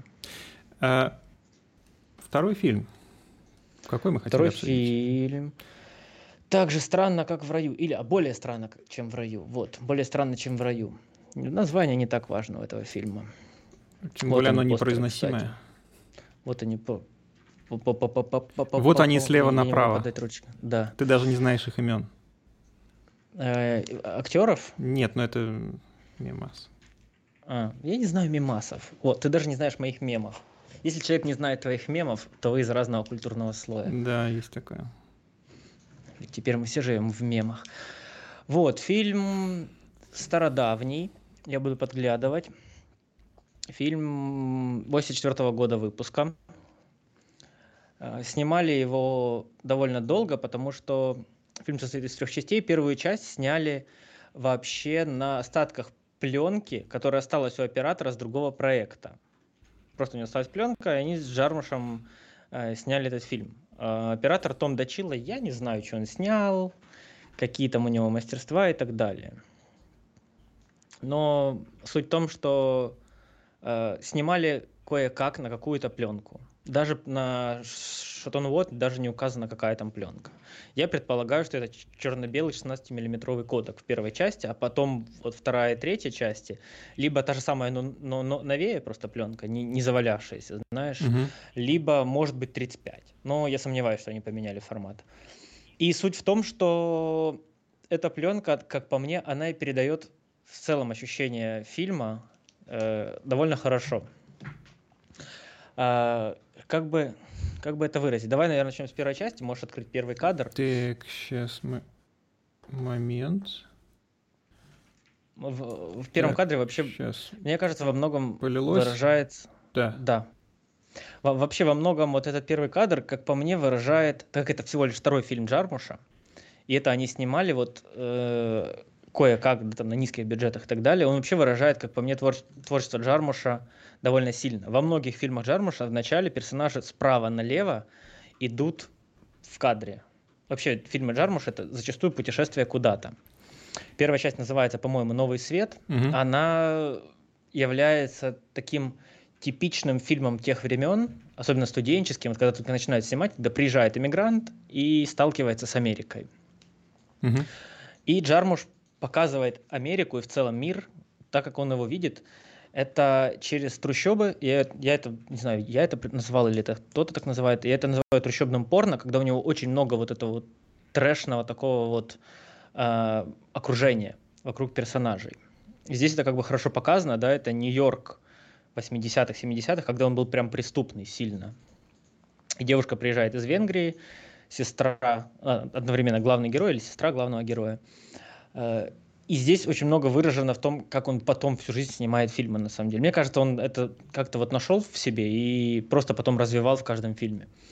Во-первых, саундтрек, она включает, прям вот у нее в руках э, рекорд-плеер, да, этот э, кассетник, она включает там э, Screaming Джей Хоукинса, I Put a Spell on You. Она все время, почти весь фильм э, включает эту песню, что, опять же, показывает мне э, то, как формируется почерк Джармуша, режиссерский.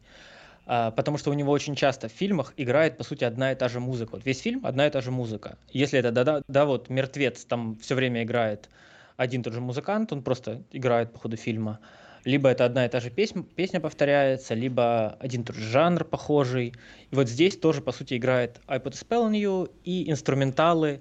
Я так понимаю, их либо записал, либо подобрал вот один из актеров фильма, наверное, главный герой, mm-hmm. Лурье, фамилия Джон Лурье.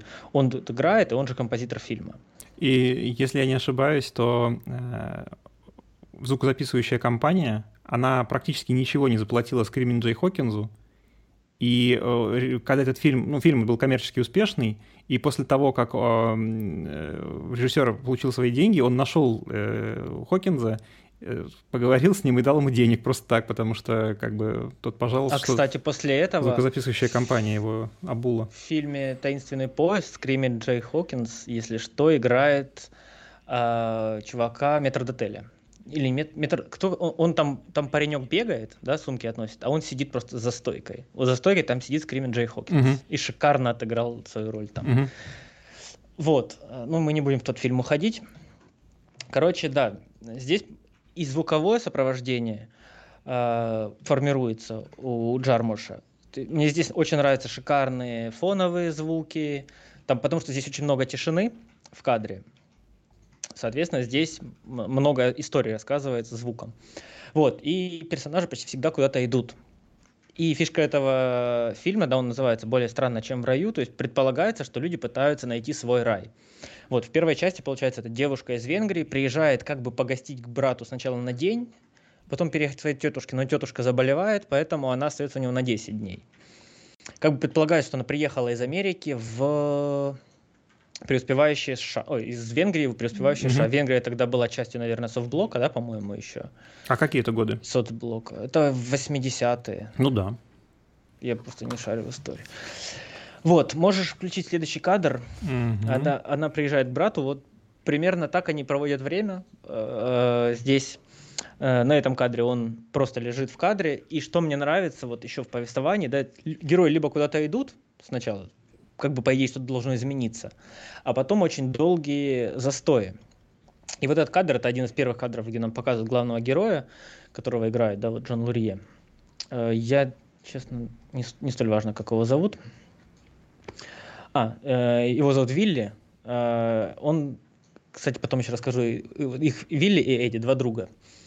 Она к нему приезжает, и в моменте, когда вот нам показывают этого героя, он очень долго просто лежит, либо стоит, очень большие паузы в повествовании, где мы просто видим, как персонаж скучает и ничем не занят. У него вот прям написано, что он просто как будто ждет чего-то. Наверное, мне это напоминает, как когда... Ну вот если ты помнишь, летом в детстве, да, наверное, в, в юношестве, когда вот ты сидишь летом, днем жара, сидишь просто на скамейке, делать нечего, никуда идти, ты просто сидишь и как будто ждешь, когда вечер наступит, условно говоря. И вот у них здесь тоже много таких моментов, где он, будучи так довольно-таки пустым человеком в плане э, ну, какой-то культурности и всего такого, он просто как бы ждет, втыкает, сидит, можно так ну, сказать. У меня, честно говоря, другое ощущение сложилось, э, что он скорее не бездельник, который не знает, чем заняться, а он скорее, вот как сейчас любят говорить, темщик. То есть это Но... он, он как, каким-то полулегальным и скорее нелегальным промышляет, ну, что потом дальше по Да, и это, кстати, было в те, в те времена основным образом иммигранта было, что этот чувак, который приехал, готов пахать, трудиться, и весь такой, знаешь, пробивной иммигрант был. А здесь он иммигрант-бездельник, по сути, который промышляет, э, да, они там в карты э, обманывали, шулерством занимались, э, либо там что-то украсть могли бы, наверное, он не крал, но а, он Шульц Но он одобрил кражу. Да, кражу он одобрил, подумал, о, типа, моя, моя сеструха крутая. Вот, и в, перв, в первом эпизоде она приезжает в Нью-Йорк, почти все время просто сидит дома с ним, смотрит телек, выходит в магазин куда-то, шарится по неблагополучным районам. И все это через вот это вот повествование, когда они дол- дол- долгие паузы, тишина. А, вот да, вот то, что он просто лежит на кровати и ждет чего-то. Можешь включить следующий кадр, там, где она приехала, здесь мне еще показалось интересным по свету решение. Собственно, да, бюджеты маленькие, видно, что они э, не особо могли там все высветить. И они обошлись, да, вот по сути, одним источником, который, когда они заходят в кадр, насколько вообще контрастная картинка, что у нас, по сути, есть пятно с их лицами, угу. и все, все остальное непонятно в каком состоянии. И это показывает, что в целом и бедность как бы интерьера, видишь, на стенах ничего нет, что все минималистично. И я, смотря как бы черно-белый фильм, у нас же нет цветной информации. Все, что у нас есть, это контраст. А кадры довольно неконтрастные. Получается, даже когда у нас, по идее, там абсолютная темнота, и в комнате типа что-то светлое должно быть. Мы начинаем считывать, что в комнате тоже темно, несмотря на то, что она приходит из темного коридора. Угу. И это одновременно вот с тем, что они снимали какие-то остатки пленки, она такая завалялась у них, грубо говоря. А, она тоже не особо качественно передавала это все. И здесь это подчеркивает, да, вот эту трэшность э, их реальности в, первой, в первом сюжете, где она, по идее, приезжает в крутой, в крутой новый мир, но приезжает в трэш. Вот можешь включить следующий mm-hmm. кадр тоже. Это вот утром тоже следующ, следующее событие в их жизни. Они просто, он просто спит, она просто сидит и курит, потом чуть-чуть смотрит в окно. А, вот там следующий кадр тоже может нажать, она подходит к окну. А, мне тут понравилось, как вообще пленка хорошо, даже дешевая странная пленка передает а, хайлайты, как они так прикольно светятся, при этом комнату видно и нет особо темных пятен. Просто интересный контраст. И что на улице при этом ну, классная погода, она просто сидит, ждет, знаешь, непонятно чего. Что когда она уже приехала в этот новый мир, она все еще чего-то ждет. Тоже, мне кажется, это интересным. Да. Э, ну так-то вот у них буа- буазери на стенах. То есть это какой-то был красивый, э, изначально был хороший дом. Ну, это же Нью-Йорк, центр Нью-Йорка, да, наверное, ну, близко к центру. Видишь, там ну, пожарные, да. пожарные эти выходы и тому подобное. Это же, ну, застройка классная, у них там кирпичная. Нью-Йорк застраивался путево еще с архитектурной точки ну, зрения, да. поэтому... Даже Гарлем. Очень Даже Гарлем, любопытную да. историю имеет. Вот, и я сейчас хочу просто не упустить э, какие-то свои давай. заметки по первой части. Сейчас я быстро их открою. Так, еще, да, по первой части мне понравился э, кек, что когда она собирается уже уезжать в конце первой части, она ему, ему э, пока забирает блок сигарет, Честерфилд, и он говорит, оставь мне сигарет. А она боится ему их оставить, потому что она говорит, а там будут такие сигареты? Типа она выезж... собирается уезжать в Кливленд, как бы в более клевое место, чем вот этот вот Нью-Йорк слэш Гарлем, да, в котором они находятся. И она спрашивает, будут ли там сигареты такие. Он говорит, конечно, будут, это же Америка. Она говорит, они будут такие же на вкус. Потому что она показывается, что там, где она была ранее, сигареты хорошие найти. Это было прям чудом. И там, скорее всего, было, были поддельные сигареты, возможно. Ну, это клевета, я считаю. Как так может быть? Ну, Восточная ну, Европа. Честерфилд-то не возили. Вот, ну, короче, мне, мне показалось это забавным моментом, что да. она такая с недоверием э, не хотела ему оставлять сигарет, угу. боясь, что там она таких не достанет. Хороших ей эти понравились, хорошие американские. Вот, и, собственно, на этом, по сути, первая часть заканчивается, она уезжает, они, по-моему, да, они в первой части в карты играют, я не помню, если честно. А, еще, еще классный момент был, он дарит ей платье, типа красивое все такое, а она привыкла вот в эти странные одежды широкие, знаешь, она это платье выбрасывает сразу, как только от него уходит, что она не хочет сама меняться, попав в новое место. Как бы она приезжает в новое место, чтобы получить чего-то лучшее, но она не меняется никак, и ничего от него не хочет от этого нового места, кроме сигарет получше, условно говоря. И она уезжает дальше искать снова своего как бы рая. Вторая часть, которую уже сняли потом, впоследствии, по-моему, через год или через четыре года они сняли, это не столь важно, она... Они теперь начинают ехать в Кливленд, можешь следующий так, кадр угу. включить. А, зима, они выиграли 600 баксов в карты, и с этим богатством едут в Кливленд кутить. Э, одновременно посетить его сестру. Э, это едут два героя, которые ну, являются главными героями фильма. Мне вообще понравился, их там играет Джон Лури и Ричард Эдсон играют этих актеров. Вот персонаж Эдсона, это Эдди, мне очень, очень понравилось, как он играет глазами вообще в самом начале, всегда, когда он появляется, он на все смотрит хитро, так вот у него бегает взгляд всегда. И мне показалось классно он играет, такой хитрого чувака, который что-то задумал. Но при этом они абсолютно одинаковые с э, вот Эдди и Вилли. Вилли его не настоящее имя, он же венгер, у него венгерское имя, я уже не помню какое. Но он всем в Америке, он пытается быть американцем, типа говорит только на английском с родственниками. И они как капля воды, у них одинаковые шляпы, одинаковые темные одежды. И здесь тоже показано, что они ну, не особо глубокие персонажи. То есть они ищут лучшей жизни, да, там как-то вертятся, мухлюют в карты, но... Ну да, гангстер в кедах. Но большего ничего они как бы не получают ни там, где они жили в Нью-Йорке, в Америке, они просто из него уезжают. И, и вот они едут, собственно, в Кливленд, повидать жизнь, покутить, э, порадоваться э, своим деньгам. Вот следующий кадр можешь показать. В предыдущем, кстати, если ты вернешь, давай на секунду. Тоже мне нравится. Я как раз красил полнометражный черно-белый фильм. И в машинах кадры всегда машину тяжело осветить на маленьком бюджете. Вот обрати внимание, практически не видны детали в тенях никакие. Угу. Но видно, что они чем-то лица им светанули, чтобы да, вот не было такого, что лица в темное, окно на вылет. Поэтому мне вот нравится здесь уровень контраста в машине, что он пр- прям кадр глубже становится. Ты видишь что-то там вдалеке, ты видишь средний уровень его обувь, руль, лица, и на ближнем ты видишь, да, вот сиденье, темную руку. Мне очень нравится глубина кадра. Это чисто оператор как мог, да, в машине вывозил кадры. Mm-hmm. И благодаря пленке оно смотрится, как по мне, художественно mm-hmm. более-менее. Опять же, мне кажется, всегда оценить красивый ли кадр можно, вот ты сделаешь паузу, если это похоже на фотографию классную, которую можно напечатать и повесить, значит оператор молодец. Если это что-то непонятное, мыльное, размытое, некрасивое, значит оператор не молодец. Мне кажется, такой пример э, или такой способ оценки операторской работы вполне правдоподобен. Ну, конечно же, в отрыве от движения. Движение все-таки важно тоже. Угу. Давай, поехали дальше. Снова же вот они едут.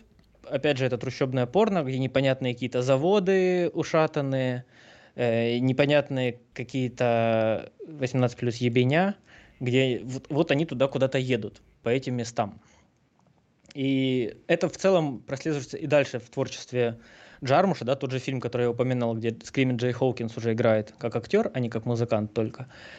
Э, Таинственный поезд. Там тоже приезжают же персонажи в в, на родину Элвиса, и они там тоже ходят по такому трешаку какому-то, вдоль закрытых магазинов, по каким-то тротуарам ушатанным и тому подобное. Потому что в целом вот его творчество это как бы люди, двигающиеся вот в таких вот окружениях. И это мне показывается, знаешь, когда у нас люди там типа, вот я бы там пофоткал, мне негде фоткать, например, у нас ничего нет красивого. Человек полнометражные фильмы, свою карьеру построил на том, что он снимал вот так, в таких вот местах, как на этом кадре. Это факт. Что в этом кадре красиво? Вот если ты там бы стоял, ты такой, фу, грязь, снег, машин мимо едут, это взвесь черная, ну, там нечего ловить, ты бы не нашел там эстетику. Ну, ведущие линии нашел... только если. Да, но человек, ну, это уже работа оператора ведущей линии, это не, не, не окружение, да, если, ну, наверное, так сказать что человек нашел, что это служит в том числе историей у него в фильме, где, где персонажи находятся. Потому что у нас, ну, как бы само название фильма, да, более странно, чем в раю. То есть у нас о локации, о том, где они находятся. И они вот, вот такие места проезжают, там много кадров вот таких вот ебеней каких-то, где они просто едут в машине и ни о чем болтают. У них абсолютно пустые диалоги, они вообще никаких, э, знаешь, философских раскрытий, эмоций вообще у них нет. При uh-huh. этом. Просто едут такие два чувака, знаешь, мне это напоминает, ну, грубо, грубо говоря, вот мои диалоги с таксистом, знаешь, типа там, ну, погода не очень, ну, политики плохие. Ну, даже, не на, даже настолько глубоких диалогов нет, что там, типа, осуждение ну. Какие-то попадаются водители неразговорчивые, я бы сказал. Ну, я имею в виду, что глубины и вдумчивости у них нет, у персонажей. Вот, они приезжают в Кливленд. Кливленд — это, типа, клевое место, где они собирались потусить. Здесь пример ночного кадра. Мне нравится, что, опять же, нет каких-то вытягиваний, да, вот они там по-любому же они на посте делали колор тайминг. Ничего не вытягивается. Персонажей чуть-чуть видно светом из двери. Все, ты уже видишь их силуэты, куда они идут. Этого достаточно. Никто не пытается сделать из этого шедевры HDR, супер э, цвета, контраста, переданная машина со всеми деталями, колеса с болтами, ничего такого нет. Тебе вот картинка тупо утилитарно служит показать, что происходит, рассказать историю. Никаких дополнительных э, выкрутасов нет. Они идут, видно силуэты, видно лица, чуть-чуть эмоции отыграны, как они там головами вертят, озираются и тому подобное. Все, минималистично. Но при этом классно передано, что вечер, мы видим сумерки, видим, что дома светлее, чем на улице. Э, все, всего достаточно. Вот, и можно следующий кадр тоже клацнуть о том, что да, пленка это контрастно и бесконечный контраст, люди любят фантазировать. Смотри, у них одежда, вот у главной героини, да, почти весь фильм ходит в черном пальто. Угу. Ноль деталей. Просто черная дыра в кадре. Там может быть где-то на швах, когда она поворачивается, чуть-чуть появляется, но они находятся в абсолютно белом как бы софтбоксе, да, в снежной, на снежной улице. Да. А по идее освещены. Но при этом динамического диапазона пленки не хватает вообще одежду прорисовать. И угадай что, оператор по этому поводу не парится. Персонажей видно? Видно. Улицу видно? Видно. Все, история рассказывается. Вот мне тоже это нравится, что они, они достаточным э, инструментарием могут рассказать свою историю э, и показать мир. И, и как раз вот эта вот неидеальность, что да, там детали не видно, и аскетичность картинки вот эта вот, она показывает мир вокруг и персонажей как бы одновременно. Что это вот ощущение пустоты и неполноценности остается. То есть они приехали в Гарлем, хотели, чтобы там было весело, а там эта девушка, приехав туда, работает, делает хот-доги, парни эти приехали туда, Вилли и Эдди, тоже нифига там не делают, слоняются, просто едят гуляш у венгерской бабушки, играют с ней в карты, она их обыгрывает. Угу. Как бы, да, еще показывает, что они снова не особо А я вот не понял, успешные. они не поддались же, по-моему, нет? Нет, она просто их обыгрывала и все. Здесь показано, что они даже как шулеры они не очень, особенно там Эдди. Они разработали схему, они вдвоем могли выиграть, но по факту они просто такие балбесы. Они там просто слоняются, она там встречается с каким-то странным э, чуваком, который за ней бегает, и снова абсолютное безделье, они снова никак не меняются, не получают от этого ощущения, что мы куда-то приехали, что-то произошло. То есть они куда-то приезжают, ничего не меняется, ничего не происходит, просто ожидание снова чего-то, и а, ага, ну, может быть, где-то еще будет лучше. Снова ожидание.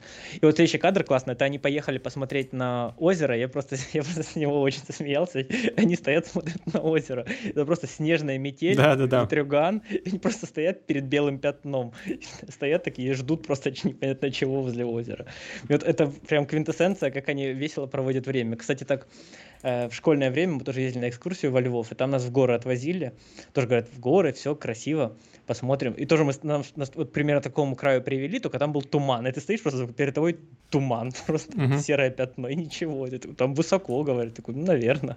Камень кидаешь, там ничего даже не слышно. У меня был подобный, подобный опыт, когда я ездил на конференцию в Румынию, и нас там возили по местным достопримечательностям, и отвезли на раскопки, по-моему, римских руин.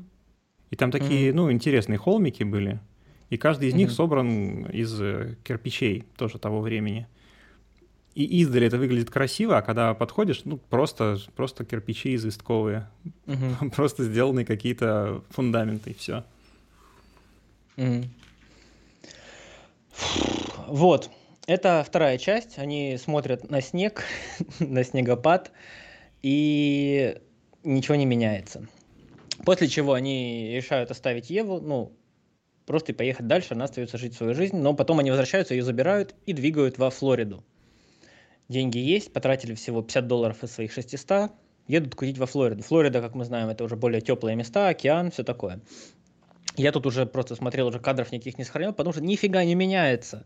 Кадры выглядят так же. Они просто кууда-то едут, она наваливает периодически в машине Скримин Джей Хокинса под этот крутейший саундтрек. Ты просто едешь, смотришь, как они скучают – э, они там что-то перекидываются не тарантиновскими диалогами, а музыки, типа, о, а мне нравится под нее классно вести машину. Вот вся их э, глубина оценки музыки. А, можешь включить первый самый кадр, mm-hmm. который был, где она идет. Мне кажется, он самый эстетичный.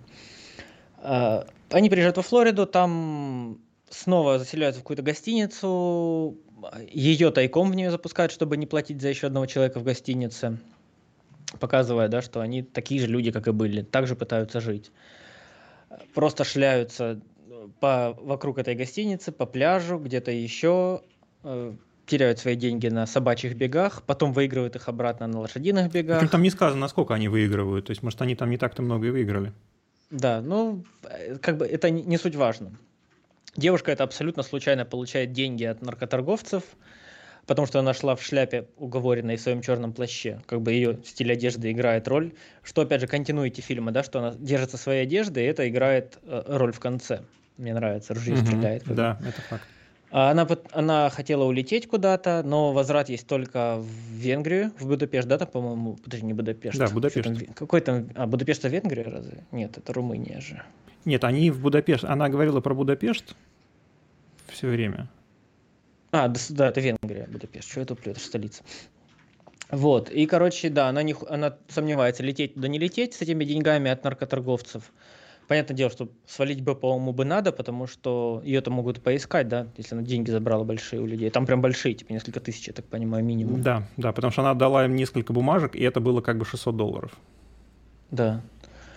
И она вроде бы как улетает, они приезжают, ее нет, отправляются искать ее в аэропорт. Ее брат вроде бы как улетает за ней, а, потому что наш деньги им оставила, и у него есть деньги теперь на билеты, плюс они еще выиграли. А, потом, вот я не помню концовку, потом при, приезжает э, Эдди, возвращается в номер, забирает все вещи, уезжает, потом приезжает, возвращается снова она, то есть она никак никуда не улетела в итоге, осталась там же, где и была, и никого уже нет. То есть они все растерялись, потеряли друг друга, ничего в их жизни абсолютно не поменялось, кроме того, что она случайно нашла деньги, но, как мы видим, персонажам деньги ничего в жизни не дают, то есть у нее были деньги, она могла улететь, она не улетела, она вернулась назад, оставшись да, в, в этой Флориде, где она как бы просто скучала, ходила по холодному пляжу в своем плаще. Э, Эдди просто уехал на этой тачке, которую они заняли у друга, наверное, назад с деньгами. А ее брат полетел вообще назад э, в Венгрию, будучи как бы человеком, который все время пытался стать американцем, даже не говорил на венгерском, но летит в Венгрию в итоге. Ты знаешь, а мне по-другому совершенно показался... Сейчас, давай я нас верну. Ну, короче, короче, мне кажется, что вот они весь фильм э, летят, пытаются найти свой рай, свой какой-то новый идеальный мир, и весь фильм ничего у них не меняется в жизни, куда бы они ни двигались. Они куда-то идут, что-то пытаются, но из-за того, что они сами не меняются, и мир окружающий у них не меняется. Вот она же могла так бы приехать в Нью-Йорк, но погнать в центр с братом сказать, я хочу в центр. И там бы они уже ходили по Бродвеям, по вот этим всем, Бродвей, наверное, в Голливуде, да? По Нет, это не Нью-Йорк.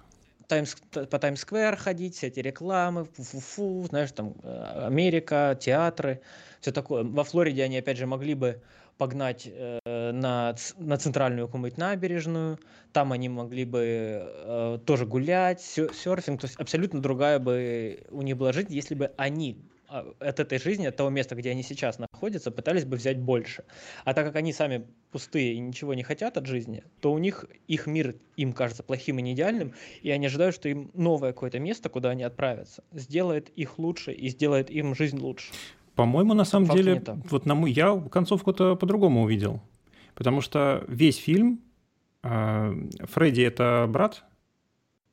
А, там Вилли и Эдди. А Вилли это друг. Вилли это брат, Эдди это друг. Эдди это друг, Вилли брат, а это девушка Ева, правильно? Да. Так вот, э, весь фильм э, Вилли, он буллит своего друга, угу. весь фильм над ним доминирует, но тот ему угу. безоговорочно верит.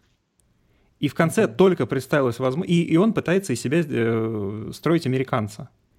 Угу. И совершенно болезненно реагирует на шутку, когда ему говорят, что ну да ты ж какой-то американец, ты вон, тебя зовут-то как на самом деле.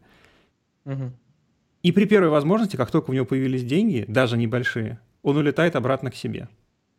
А тот, кто ему друг, который верил, он остался как бы вообще с носом ни с чем. А Ева, она наоборот, она была на грани того, что она этих, значит, э, идиотов бросить, получив деньги и уехать к себе домой, но нет, она вернулась. И вернулась она, как бы переступив через свою вот эту вот, э, ну, э, очевидную логическую идею того, чтобы это, в общем, можно все бросить. Она, наоборот, вернулась к своим друзьям. И то есть здесь, Не, ну здесь... мне казалось, что здесь проявились именно характеры, э, ну, человечности, что ли. Но здесь в целом, да, прослеживается, что она более живая, чем два этих брата-близнеца, которые, ну, я их называю близнецами. Потому что она и первая в Кливленд уезжает, и когда они приезжают в новое место, они, да, вот последняя во Флориду они приезжают, они тем же самым продолжают заниматься, то есть ищут легкой наживы, да, каких-то 300 долларов в час, непонятно за что. А она хоть, хотя бы по пляжу гуляет, да, там хотя бы в этот э, магазин заходит с сувенирами и так далее. То есть она хоть что-то пытается получить от этого нового места. Наверное, да, этим она отличается от них. Но по факту все равно, да, она там хот-доги продает. Ну, не то, что она в рай попала. Ну да. это все равно, все равно это странные люди в, стран, в странном месте оказывается весь фильм. Ну да. Но здесь а, а, Рай, ты хочешь сказать, что имеется в виду сравнение Америки как нового мира, который как бы рай новый, и который по факту раем не является. Да, но здесь э, рай это просто какое-то крутое место, которое сделает тебя счастливым или сделает тебе лучше, чем там, где ты сейчас. То есть, как, как знаешь, у нас люди там, вот я уеду в Америку, там хорошо, или я уеду там, в Европу, там хорошо жить. Ну, знаешь, автоматически, как вот мои соотече- соотечественники думали, если там твоя страна получит другой экономический это статус, тебе там сразу автоматически всем тачки раздадут, знаешь, там и пенсии по 300 баксов, или там по 3000 баксов, наверное, 300 маловато. Вот, то есть люди ожидают, что окружение изменит их жизнь. И мне кажется, здесь хорошо показано, что не то, где ты находишься, и не твое окружение меняет твою жизнь, а ты сам этим двигателем, катализатором выступаешь. Да, да. Но, да, в целом, конечно же, типажи прикольные персонажи, да, вот они, они два шулера такие, э, скучная. Она со своими взглядами там на музыку, на, на, на удачную таблицу включу, у тебя камера села. Yeah.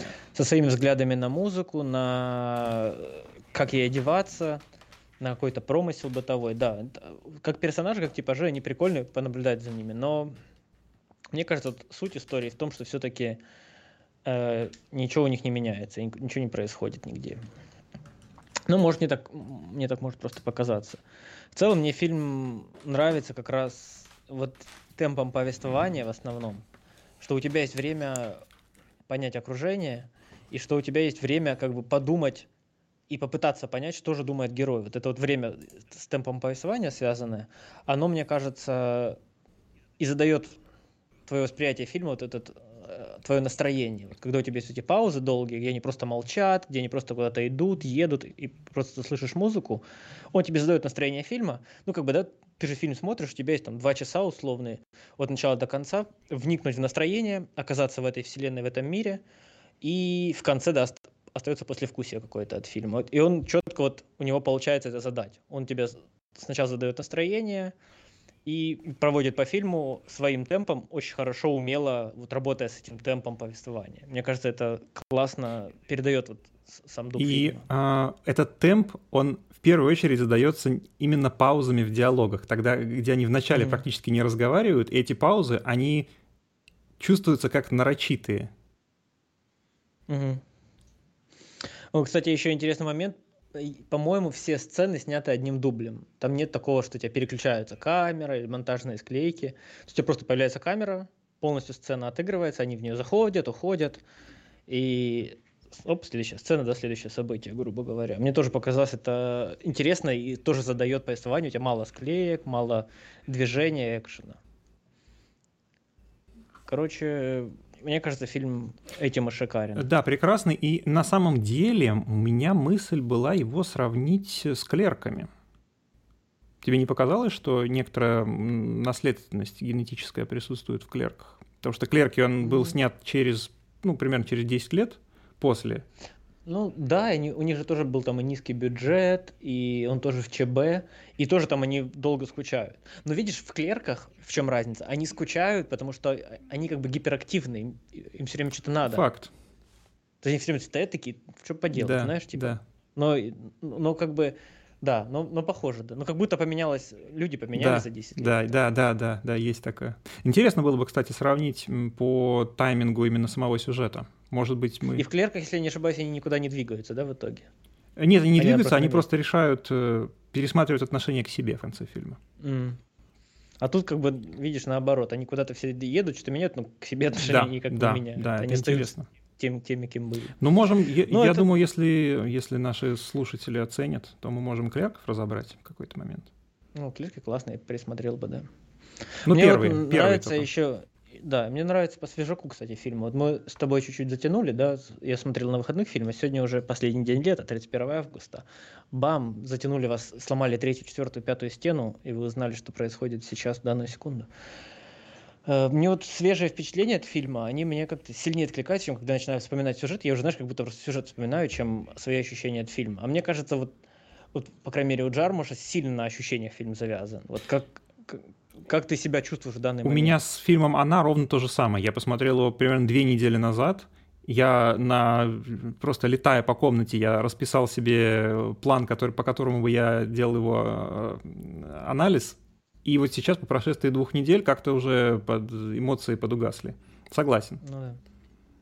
Да, и ну, видишь, это же кино, это же искусство, а искусство, оно эмоциональное в конечном Сто процентов. И логикой, и какими-то, знаешь, вот по, по этому фильм хороший, но это Нет. в конечном итоге, мне кажется, это, это вторично. Это вторично. Первично, вызвал ли он отклик. Э, да, но это важно для того, чтобы именно обосновать, почему у тебя такие эмоции он вызывает. Ну, дать, дать контекст, да, какой-то. Безусловно. Ну, мне, мне, короче, фильм очень зашел, ну, потому что я его тоже смотрел не первый раз, я его давно смотрел еще, наверное, наверное, я, мне было лет 18 я его смотрел первый раз. Ну, вообще, вообще, кроме музыки, мне тогда ничего не запомнилось. Кроме Скримена Джей Хопкинза, я вообще ничего не помнил о фильме. Mm-hmm. Помнил, что они куда-то ходили. Но на самом деле, я, походу, тогда и уловил суть. Просто какие-то люди куда-то ходили, mm-hmm. ничего не произошло. Мне это, мне это понравилось. Сейчас ты просто это по-другому чуть воспринимаешь, и настроение лучше ловишь. Ну да. И вообще, мне кажется, ЧБ-фильмы — это тема посмотреть, не отвлекаться на цвета, а больше попытаться в историю по-другому вникнуть. Да, да. Ну, я думаю, кстати, это вообще мне понравилась эта тенденция. Один фильм брать цветной, один черно-белый. Ну да, да, черно-белый, кстати, хватает. Интересно, а можно ли подобрать фильм, который будет... Два фильма, которые будут очень схожие, но один будет цветной, один будет черно-белый, и по эффекту они будут очень близкие. Надо будет подумать на эту тему. Подобрать что-нибудь. И там можно было бы параллельно их тогда сравнивать, было бы ну, да, интересно, да. как это. То есть, например, футбол... например, что эмоционально одна бы сцена, одна и та же сцена, мы поняли, что ты человек э, высокой культуры. Да. А, она была бы, как она бы была сделана в ЧБ и в цвете. Ну да. Я думаю. Не, ну в теории можно тот же самый фильм в цвете посмотреть, а потом его, его же в ЧБ посмотреть. Ну, это совершенно и... другое. Ты же понимаешь, что перевести в ЧБ это ну, отдельный творческий процесс. Да, Уж да, не да. мне тебе это рассказывать. Да, да, да. Короче, интересная идея, да. Так что пишите свои... Подытожим. Да, подытожим. Смотрите она. Фильм, Смотрите... Если хотите. Более странно, чем в раю. Если не хотите, не смотрите. Да, можно смотреть, какие там у нас на YouTube шоу самые популярные. Что, что, было, что дальше? было дальше с Хасбиком? А прикольно было, да, посмотреть подкаст про два фильма, но не посмотреть эти фильмы. Это как смотреть стримы игр, но не играть в игры. Кстати, нет. Некоторые игры только на стримах и проходятся, так сказать. Не, ну в целом это все равно же о... Как смотреть обзоры еды, но не, не есть еду. Ой, да, это всегда тяжело. Короче, лучше посмотреть фильмы, чем да, подкаст. Ну, Но подкаст после фильмов и оставить комментарии свои об этих фильмах вообще шикарно. Да, подписаться и на... Потом, а потом это еще в чате обсудить. У нас есть чат в Телеграме, кто не да. знает. Только для Но подписчиков, вы сами его найдите. поэтому подписывайтесь. Сами найдите. Сами найдите. Там будет ссылка на закрытый чат. Кто не найдет, тот там и не нужен. Тот потеряет. Я сам не знаю, как его найти, если честно. Вот. А подписавшись, вы узнаете. Подписывайтесь на наш Бусти поддерживайте нас вашими крепкими монетизированными объятиями и рукопожатиями. Подпишись на Бусти, чтобы стример был в капусте. Как тебе? Мне нравится. Капусту я люблю. С вами были Алексей Русаков, Евгений Воробьев. Увидимся на цветопередаче. Пока. Под